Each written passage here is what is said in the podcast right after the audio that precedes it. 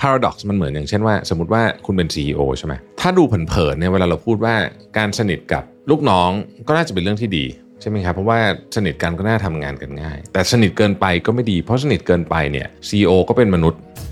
มนุษย์เนี่ยยังไงก็มีความไบแอสเวลาคุณสนิทกับคนนี้มากกว่าคนนี้เนี่ยคุณก็จะให้เหมือนกับ ยกผลประโยชน์ให้มากกว่า มันมันมีแนวโน้มจะเป็นอย่างนั้นแล้วกันต้องใช้คำนี้เนี่ยอย่างเงี้ยเรียกว่าเป็น paradox ชนิดหนึ่งก็ได้นะครับวันนี้เราจะมาพูดถึง paradox ในชีวิตที่เราเจอกันบ่อยๆนะครับแล้วก็มีแง่คิดจากเรื่องนี้เยอะเหมือนกันนะครับ Mission to the Moon. Continue with your mission.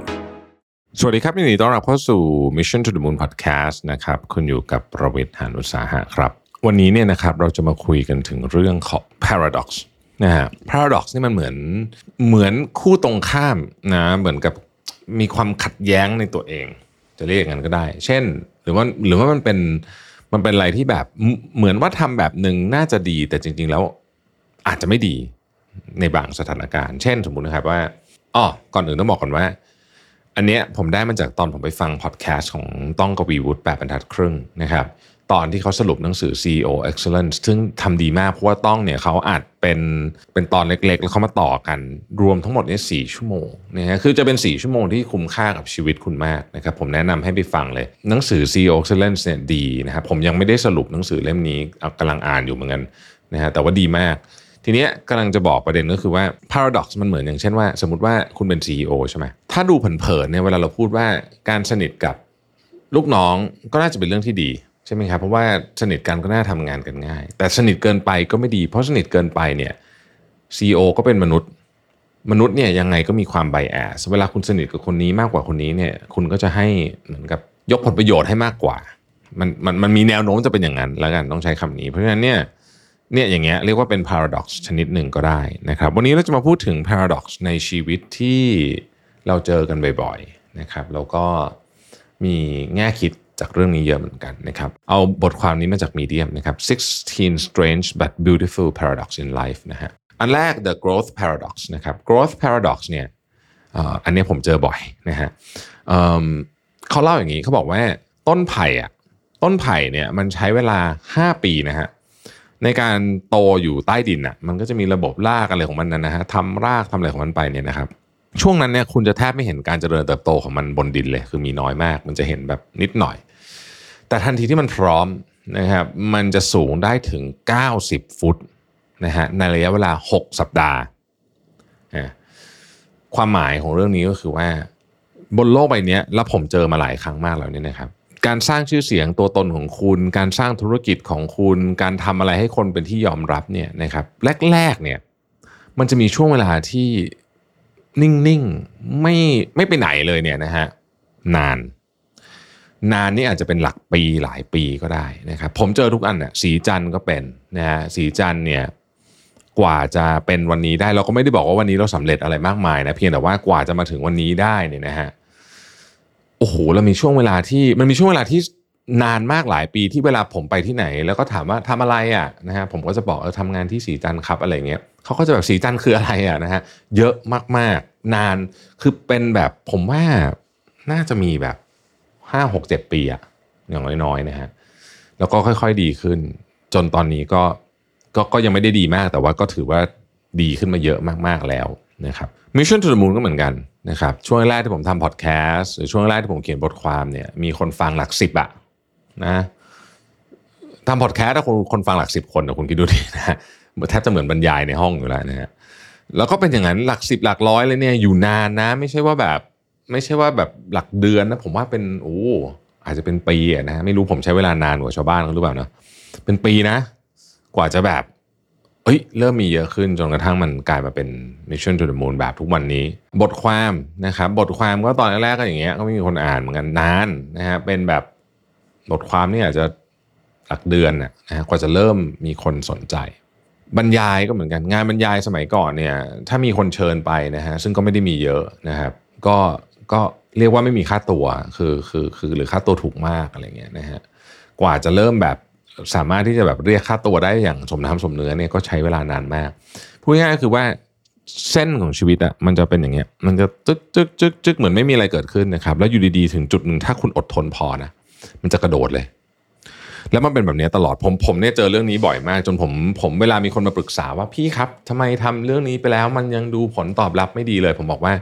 ถ้าคุณเชื่อมั่นนะว่าสิ่งที่คุณทำอะมันเป็นสิ่งที่คุณชอบตลาดต้องการนะครับแล้วคุณมี value พอเนี่ยอดทนนิดนึงเพราะธรรมชาติของโลกเนี่ยมันจะไม่เป็นเส้นตรง คือมันจะไม่ไม่เป็นแบบ ใส่หนึ่งได้หนึ่งใส่สองได้สองมันไม่ใช่เป็นอย่างนั้น มันมันมันจะเนี่ยมันจะนิ่งนิ่งนิ่งนิ่งอะไปสักพักหนึ่งจนถึงจุดที่มันกระโดด หลายคนผมเชื่อว่านะ พลาดโอกาสของชีวิตไป เพราะรอไม่ถึงในจุดเนี้ย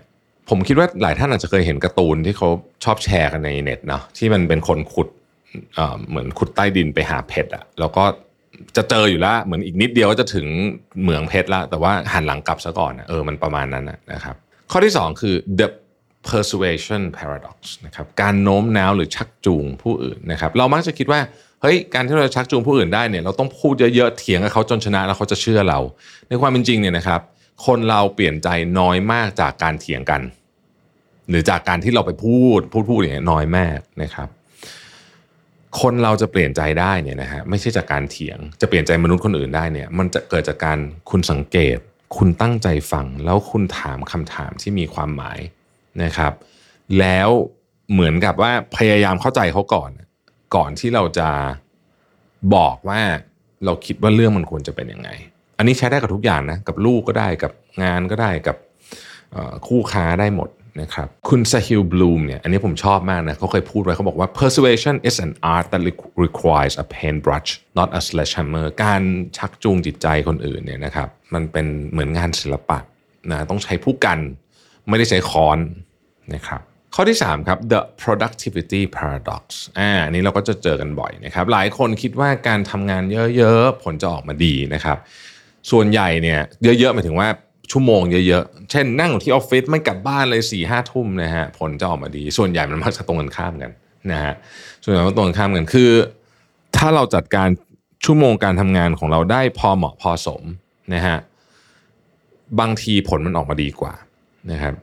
จริง ๆ มันมีโค้ดนะที่เขาบอกว่า it's not the hours you put in your work that counts it's the work you put in the hours คือคุณมีสมาธิคุณมีร่างกายที่พร้อมนะครับคุณเตรียมตัวมาพร้อม 1 ชั่วโมงของคุณเนี่ยทำอะไรได้เยอะมาก ในขณะเดียวกัน ถ้าคุณไม่เตรียมตัวมา คุณไม่มีสมาธิร่างกายของคุณไม่พร้อมนะฮะคุณนั่งอยู่ทั้งวันคุณก็ทำอะไรไม่ได้ คืองานทำได้แต่งานที่มี value ต่ำงาน value สูงสูงๆอะ ทำไม่ได้ และบนโลกใบนี้เราก็ทราบกันดีอยู่แล้วว่า มันไม่ใช่ชั่วโมงการทำงานที่สำคัญ มันไม่ใช่การแบบที่คุณนั่งอยู่ออฟฟิศเป็น 12-13 ชั่วโมงต่อวัน มันคือว่าคุณมี output ได้เท่าไหร่ต่างหาก productivity เกี่ยวกับการสร้างคุณค่าได้มากที่สุด โดยใช้เวลาหรือทรัพยากรเนี่ยน้อยที่สุด ดังนั้นเนี่ยเราจะสังเกตว่าในยุคใหม่เนี่ยนะครับถ้าเราพูดถึงการทำงานเนี่ยนะฮะเราจะไม่ได้พูดถึงว่าเฮ้ยเราต้องทำงานหนักแบบ โอ้ย แบบไม่หลับไม่นอนนะจริงๆเนี่ยมนุษย์เนี่ยนะฮะจะดีที่สุดสร้าง productivity ได้สูงสุดเนี่ยหนึ่งต้องดูแลร่างกายตัวเองให้ดี นอนให้พอกินให้ดีออกกำลังกายทำสมาธิสองคือเมื่อร่างกายคุณพร้อม จิตใจคุณพร้อม คุณจะโฟกัสได้ดี วางแผนด้วย ไม่ใช่ว่ากระโดดเข้าไปทำงานโดยไม่มีการวางแผน เช่น ตอนเช้าอย่างเงี้ยนะครับตอนเช้าคือเวลาที่ดีที่สุดในการทำเรื่องยากๆ เพราะฉะนั้นของที่ยากๆทั้งหลายเนี่ย หรือเรื่องสำคัญทั้งหลายเนี่ยผมจะเอามาทำตอนเช้า ยกตัวอย่างถ้าต้องคุยแบบบทสนทนาที่มันยากมันมีเดิมพันสูงๆเนี่ยเอามาทำตอนเช้า ถามว่าเวลาที่คุยนี่เยอะไหมไม่เยอะอะบางทีครึ่งชั่วโมง 15นาที แต่ไอ้ครึ่งชั่วโมง 15 นาทีนั้นเนี่ย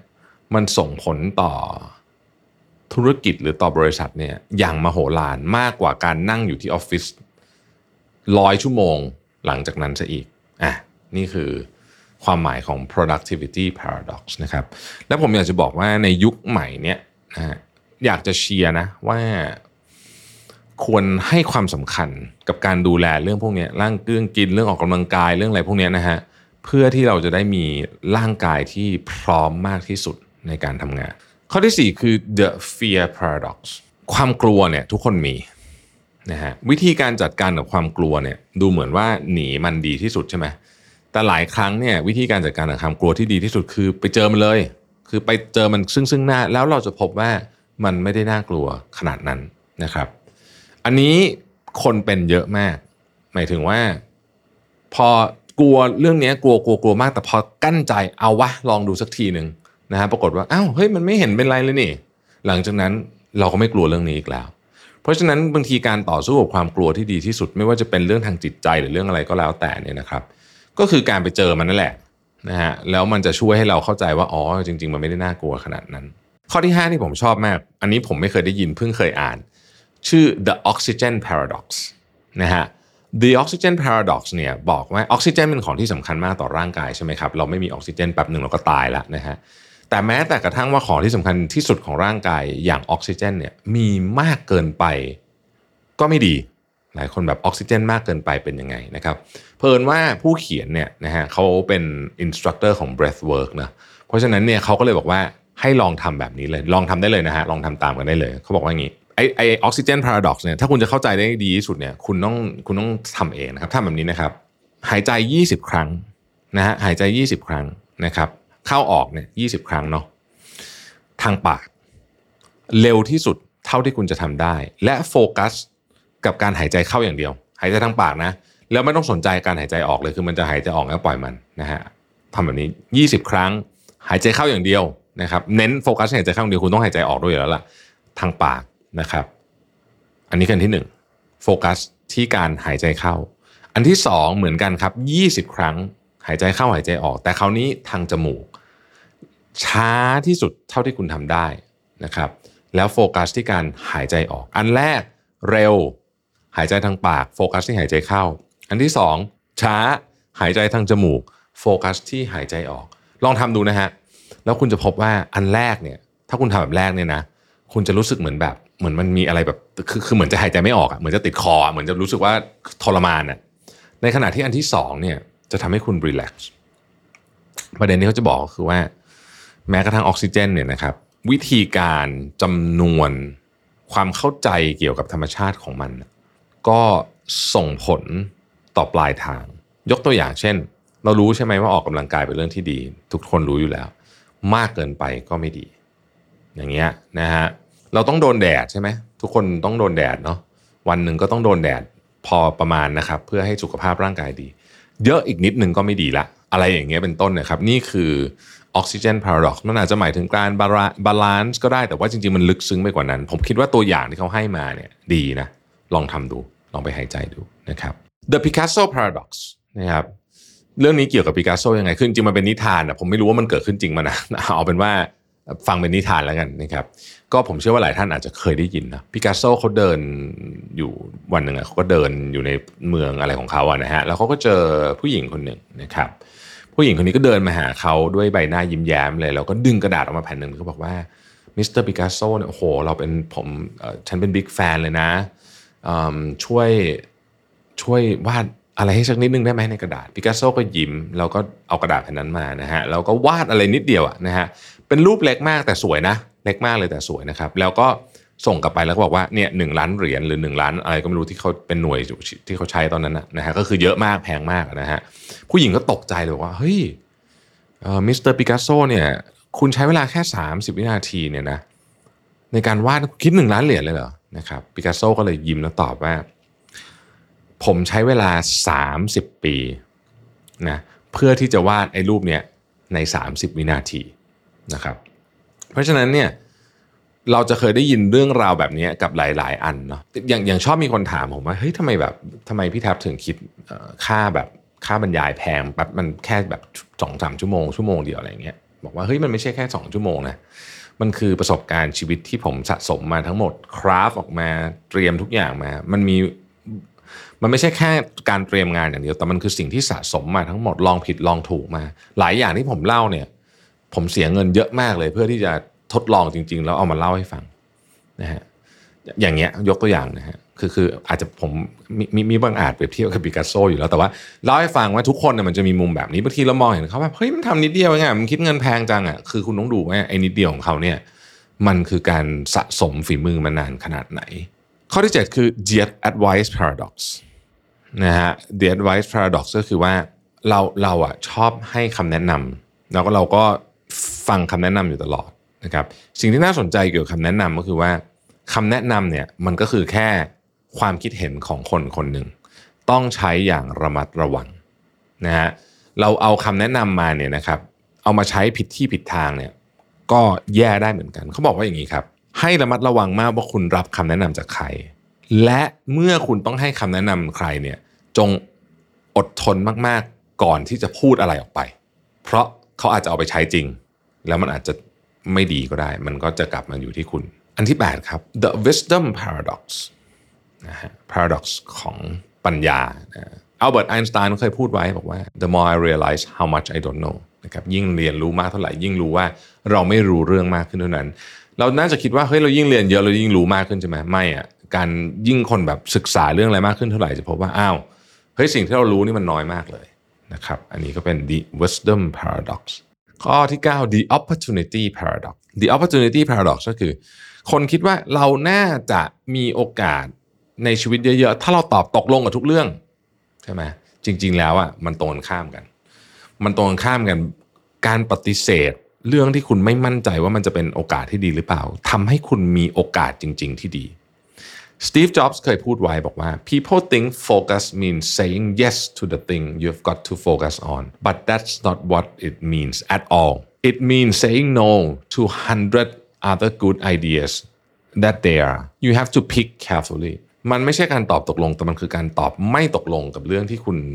คิดว่ามันยังไม่เป๊ะขนาดนั้นต่างหากในชีวิตคนเรามีโอกาสเข้ามามากมายนะครับ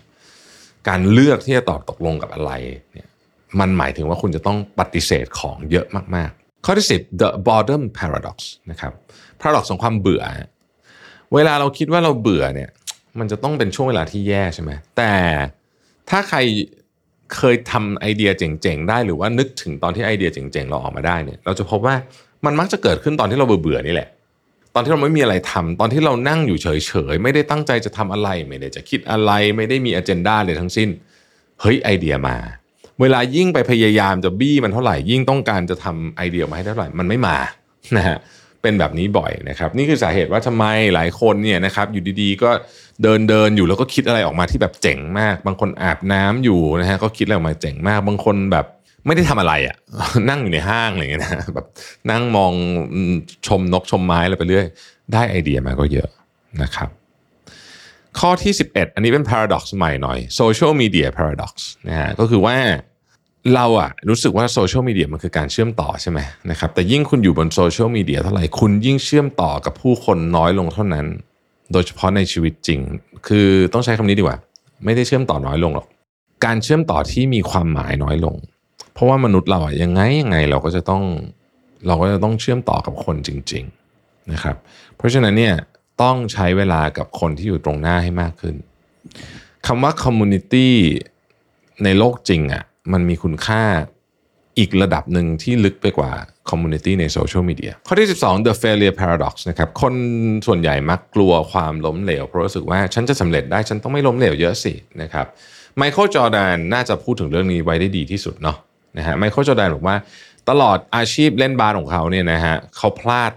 นะช็อตเนี่ยประมาณ 9,000ช็อตนะครับแพ้ไป 300 เกม แต่ที่สำคัญที่สุดก็คือว่า 26 ครั้งนะฮะ ที่ทีมของเขาเนี่ยนะครับ ให้เขาเนี่ยเป็นคนที่ชูดลูกที่ตัดสิน ตัดสินว่าจะชนะหรือเปล่า แล้วเขาก็พลาดแล้วก็แพ้นะครับเขาล้มเหลวครั้งแล้วครั้งเล่าในชีวิตของเขา และนั่นคือสาเหตุที่เขาสำเร็จในชีวิตนั่นเอง ถ้าคุณไปดูบุคคลที่ประสบความสำเร็จทั้งหลายบนโลกใบนี้เนี่ยนะครับเขาเต็มไปด้วยความล้มเหลวเยอะมากๆ ถามว่าแล้วมันเกี่ยวกันยังไง เพราะบางทีเนี่ยมันเป็นวิธีที่ดีที่สุดแล้วกันผมผมผมไม่ใช้คำว่าวิธีเดียวเพราะมันจริงมันมีหลายวิธี แต่มันวิธีที่ดีที่สุด ในการที่คุณจะเรียนรู้ว่าวิธีที่จะสำเร็จมันไปทางไหน ข้อที่ 13 the talking paradox หลายครั้งเราคิดว่ายิ่งเราพูดเยอะเรายิ่งดูน่าสนใจ แต่หลายครั้งมันกลับกันนะครับ เราพูดน้อยฟังเยอะนี่แหละทำให้เราน่าสนใจและมีเสน่ห์ข้อที่ 14 the speed paradox Navy SEAL เนี่ยเขามีคำพูดอันหนึ่งเขาบอกว่า slow is smooth smooth is fast บางครั้งเนี่ยการที่คุณจะไปข้างหน้าได้เร็วอะมันไม่ใช่การเร่ง speed แต่เป็นการลด speed ด้วยซ้ำนะลด speed ด้วยซ้ำในเวลาที่เหมาะสมเปรียบเทียบแบบนี้ฮะถ้าทุกท่านเคยดูรถแข่งนะครับทุกท่านเคยดูรถแข่งเนี่ยทุกท่านจะรู้ว่ารถแข่งเนี่ยนะครับส่วนใหญ่แล้วไอ้ตัวรถเนี่ยพวกเครื่องยนต์มันไม่ได้ต่างกันเยอะหรอกเอาเอาเอางี้เลยเอาแบบประเภทเป็นพวกตระกูลแบบคับเลยนะฮะไอ้ one make race อะเอารถรุ่นเดียวกันมาแข่งนะครับมันเหมือนกันเป๊ะนะฮะพอเราดูปุ๊บเนี่ยเราก็ต้องถามตัวเองว่าเฮ้ยถ้าเครื่องมันเหมือนกันเนี่ยแล้วอะไรวะที่ทำให้คนชนะนะฮะมันก็มีอยู่สองสามเรื่องหนึ่งแน่นอนฝีมือนักแข่งอันนี้ชัวร์อยู่แล้วนะเอาเรื่องนั้นออกไปก่อนนะครับ อีกอันหนึ่งคือจังหวะในการเบรกไม่จังหวะในการเบรกนี่สำคัญมาก คือคุณเมื่อไหร่คุณจะ สโลว์ดาวเนี่ยนะฮะคุณต้องรู้ว่าจังหวะเป็นยังไงนะครับและอีกอันที่สำคัญที่สุดคือเข้าผิดฮะเวลาเข้าผิดมันต้องวางแผนเพราะการเข้าผิดคือการเสียเวลาใช่ไหมมันต้องวางแผนให้ดีว่าจะเข้าผิดยังไง การเร่งคันเร่งอย่างเดียวไม่ทำให้คุณชนะการแข่งขัน แต่คุณต้องรู้ทุกอย่างนะครับ The Money Paradox อันนี้เป็นอันที่มีความละเอียดอ่อนมากนิดหนึ่งนะครับ บางครั้งเนี่ย ถ้าเราเอาความคิดของเราปกติ เราจะคิดว่าเก็บเงินเยอะๆน่าจะทำให้เรามั่งคั่ง แต่บางทีเนี่ยการใช้เงินต่างหากที่ทำให้เรามั่งคั่งนะครับ แต่ต้องใช้ให้ถูกเรื่องนะฮะต้องใช้ให้ถูกเรื่องบางทีเนี่ย คุณต้องรู้ว่าจังหวะเนี้ยเฮ้ยมันต้องอันนี้มันต้องซื้อว่ะมันไม่ใช่แค่การลงทุนอย่างเดียวนะฮะมันเป็นเรื่องของการใช้เงินเพื่อที่จะเปิดโอกาสใหม่ ๆ ในชีวิต ใช้เงินเพื่อที่จะสร้าง connection connection บางครั้งเนี่ยชีวิตจริงนะ เอาแบบไม่โลกสวยนะฮะบางทีเนี่ยมันต้องมีเงินเหมือนกันเพราะว่ามนุษย์เราเนี่ยบางทีมันคือมันมีความซับซ้อนในเรื่องเนี่ยมันมีเรื่องผลประโยชน์เรื่องเลยคือจังหวะที่ถูกต้องอะบางทีมันมันนำพามาซึ่งการใช้เงิน ผมไม่ได้พูดถึงเรื่องใช้แบบทุจริตนะเอาแบบถูกถูกต้องนี่แหละนะฮะแต่มันก็ต้องรู้จังหวะเหมือนกัน ข้อที่ 16 ข้อสุดท้าย the death paradox เขาบอกว่าการที่เรารู้ว่าวันหนึ่งเราจะตายเนี่ยและนึกถึงมันอยู่บ่อยๆเนี่ยทำให้การที่คุณกำลังมีชีวิตอยู่นะตอนนี้เนี่ยมันมีคุณค่ามากขึ้นพูดง่ายๆคือทุกนาทีที่อยู่ตอนนี้เนี่ยเราจะเห็นคุณค่ามันมากขึ้นเพราะรู้รู้ว่าวันหนึ่งอะไอนาทีพวกนี้มันจะไม่มีละนะครับเราก็จะเห็นคุณค่ากับสิ่งที่มีอยู่ตรงหน้ามากขึ้นนั่นเอง เอาละนะฮะขอบคุณทุกท่านมากนะครับ ที่ฟังกันมาถึงตรงนี้สำหรับท่านที่ฟังเราใน YouTube นะฮะวันนี้แจกของสักหน่อยดีกว่า ป้งม่วงอ่าแป้งม่วงในตำนานนะครับ ใครได้ไปแล้วเนี่ยยังไงถ่ายรูปติดแฮชแท็กแป้งม่วงในตำนานถ้าเรนึงเรากำลังทำแคมเปญอยู่นะครับ วันนี้แจกไปเลย 20 รางวัลนะครับ Bear to Perfect Translucent Powder แป้งม่วงในตำนานของสีจันนะครับ อยู่กันมานานมากแล้วเราเป็นของที่เราตั้งใจทำมาก ๆ 20 รางวัลนะครับ มาคอมเมนต์กันหน่อยว่าชีวิตคุณมี paradox อะไรบ้างนะฮะ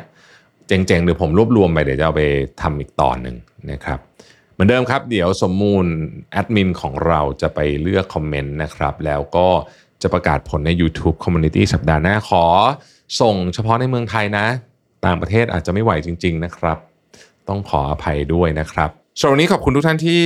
ติดตาม Mission to the Moon Podcast นะครับ แล้วเราพบกันใหม่วันพรุ่งนี้ครับ สวัสดีครับ พบกับรายการสามพันศาสตร์ที่จะพาทุกคนมาท่องในโลกของสารพันศาสตร์ที่ว่าได้เรื่องความสัมพันธ์ เจาะลึกคำถามเกี่ยวกับชีวิตของผู้คน และไขข้อข้องใจไปพร้อมกับผู้เชี่ยวชาญ ออกอากาศทุกวันพุธเวลาสามทุ่มตรง รับชมได้ทางช่อง Mission to the Moon สมัครสมาชิก Mission Club YouTube Membership นะครับ ราคาเริ่มต้นเพียง 50 บาท มีสิทธิพิเศษมากมาย เฉพาะสมาชิกเท่านั้น กดสมัครอ่านรายละเอียดได้ใต้คลิปเลยนะครับ ขอบคุณครับ Mission to the Moon. Continue with your mission.